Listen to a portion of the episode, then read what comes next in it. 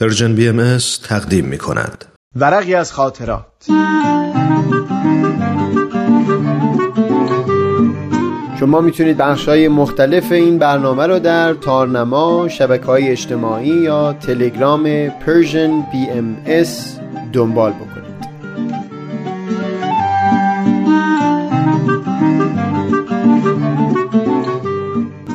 این ورق شاید محال نیست.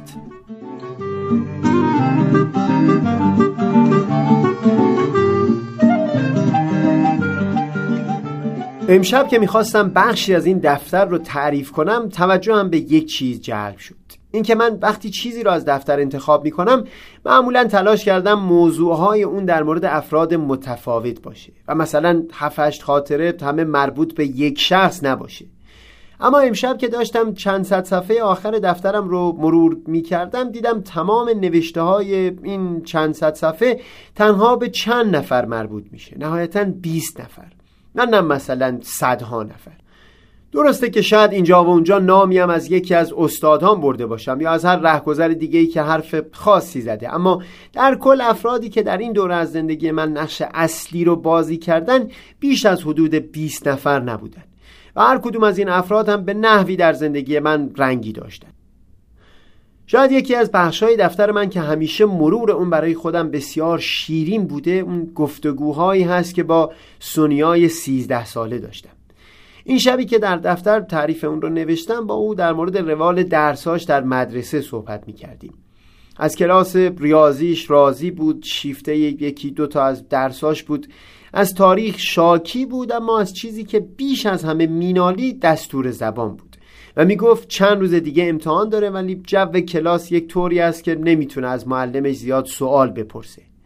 من به خاطر علاقه که همیشه به پدیده زبان داشتم کلا به هر چیزی که مربوط به اون می‌شد مثل ترکیب واژگان و دستور زبان و مثل اون هم علاقه شدیدی نشون می‌دادم. این بود که در جستجوهام برای خودم یک راه و روش معقولی برای یاد گرفتن این چیزها انتخاب کرده بودم که سبب شده بود انس خاصی با زبان احساس بکنم. اول دبیرستان که بودم معلم ادبیات ما به نام آقای لامه یا لامعی با اون روش درس رو به ما آموخته بود.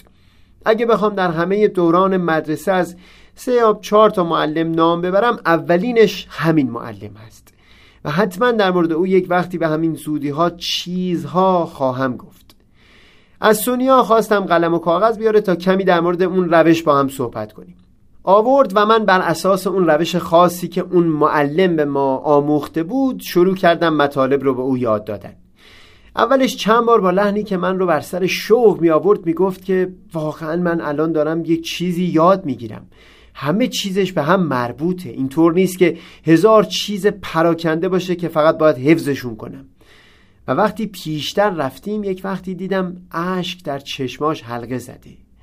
وقتی خواست حرفش رو بزنه بغز در گلوش سنگینی می‌کرد و نتونست کلماتش رو ادا بکنه. فقط گفت از اینکه داره چیزی یاد می‌گیره خیلی خیلی خوشحاله. من به بهانه نوشیدن آب برای لحظات بسیار طولانی سکوت کردم. اون جو و اون حالت که این نوجوان از شدت شور و شوق اونطور شده بود که اشک در چشماش حلقه بزنه و نتونه جمله‌ای به زبون بیاره این من را از خود بیخود کرده بود. یک حس سرخوشی و شور و شعف خاصی در دل من پدید آورده بود. باز یکی از اون لحظه های زیبا پدید اومد که بارها در این ورقها توصیفش رو کردم. احساسی از این جنس که یک نوع پیوند خاص با انسانی در گوشه دیگری از گیتی پدید اومده که به کلی بیخبر از من به زندگی خودش مشغوله. معلم ادبیات من آقای لامه یا لامه ای در همین لحظه در عشقهایی که در چشمای سونیا حلقه زده بود او و سونیا و من به هم پیوسته بودیم. اینکه بعد از گذشت 15 سال من با همون روشی که او به من دستور زبان آموخته بود به سونیا چیزی می آموختم و او از شدت هیجان و خوشنودی در پوست خودش نمی گنجید همین زندگی سونیا رو به اون معلم پیوند زده بود.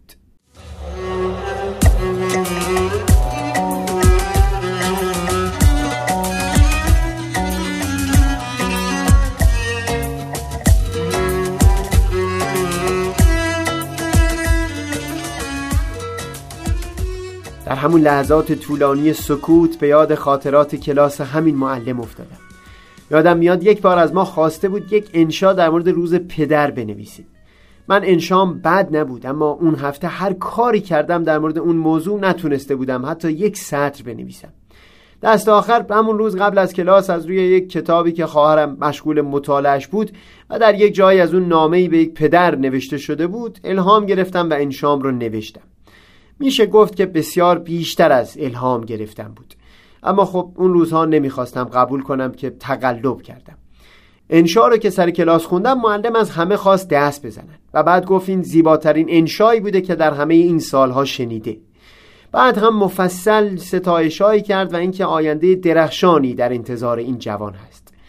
بعد که اومدم نشستم یکی از شاگردهای کلاس که معلم ها زیاد میانه خوبی باش نداشتن به من گفت که اونقدر شیرین بود این انشا که از اول تا آخرش سر تا به پا گوش شده بود. خوب خاطرم هست که من از شنیدن هیچ یک از اون ستایش ها زیاد خوشحال نشدم. دوباره در همون کلاس چند ماه بعد از ما خواست انشایی بنویسیم. در مورد یکی از حادثه های زندگی خودمون. من در مورد حادثه تصادف یک کامیون در اتوبان کنار روستای حسه نوشتم که به نحوی به اون مربوط شده بودم. به حال چون حادثه اون تصادف و رویدادهایی که تعریف کرده بودم برای خودم رخ داده بود تونسته بودم در نوشتم حسی که خودم داشتم رو منتقل بکنم. اون روز هم همین آقای لامه و هم چند نفر از بچه های کلاس دقیقا ستایش های شبیه به انشای روز پدر رو در حق من به زبون آوردن. با این تفاوت که برخلاف دفعه پیش این بار دیگه تک به تک اون جمله ها من رو به حرکت وامی داشتن. وقتی دوباره با سونیا مشغول صحبت شدم حسم این بود که این تنها من نیستم که بسیاری چیزهای امروز خودم رو مدیون اون معلم هستم. سونیا هم از همین امروز انگار که وام از معلم من ستانده و من این بار با یاد اون شعر زیبا از فریدون مشیری باز مجذوب این حقیقت شدم که چگونه ممکن شد اشکهای پر از شوق سونیا من و همه اون کسانی که در گذر عمر بر وجود من اثر نیکویی داشتند رو پهلوی یکدیگر بنشاند ما را به یکدیگر برساند.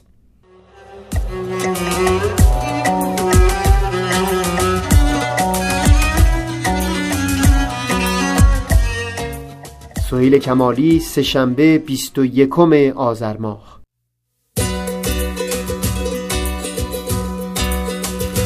تو بیا ای یار دیرین تو بیا ای شور شیرین که به صحراها دریاها بباریم.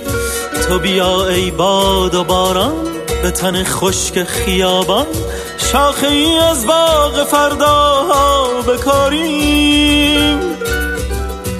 تو بیا با هم دوباره در شب سرخ ستاره آسمانی از کبوترها بپاشیم تو بیا ای خنده دور در سهرگاهان پرنور سرخوش و خندان لب و دیوانه باشیم.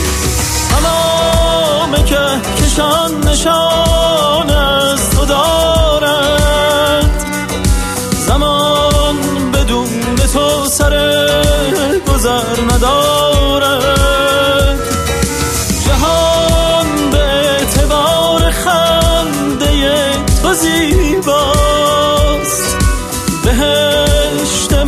همین دقیقه ها همین جاست.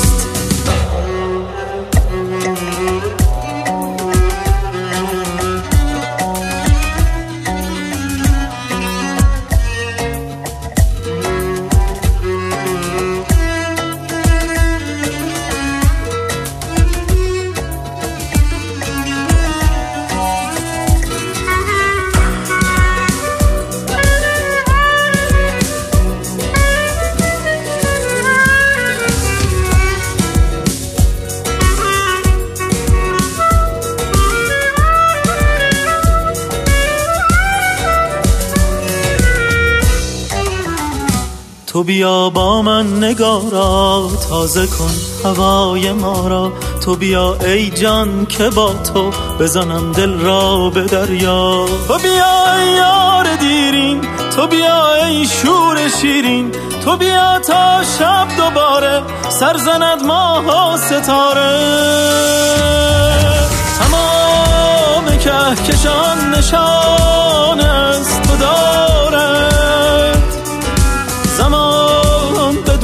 تو سر گذر ندارد